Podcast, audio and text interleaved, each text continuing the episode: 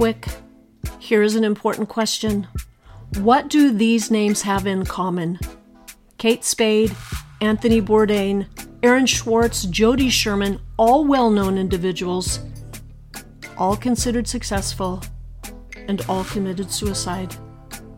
There is an invisible shield so many feel today from shame for dealing with the weight of discouragement, anxiety, or even self loathing.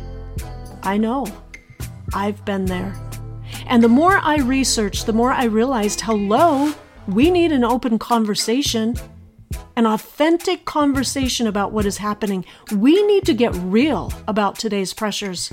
And nowhere is this more obvious than on the business battlefield of life. We can learn a thing or two from seasoned entrepreneurs about how to face down loneliness, heartache, discouragement. This topic is so urgent, and I invite you to journey along with me.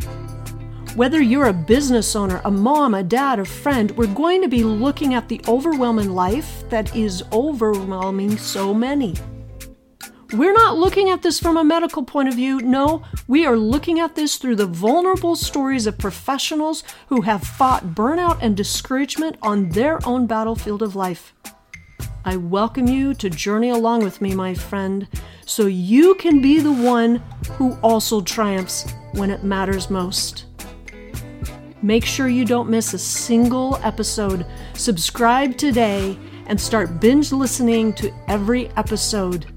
My hope is that you'll carry this same message of hope to every person you meet, being able to let them know from the authenticity of your own heart they matter just like you do too. Welcome to the Business Nightingale Project.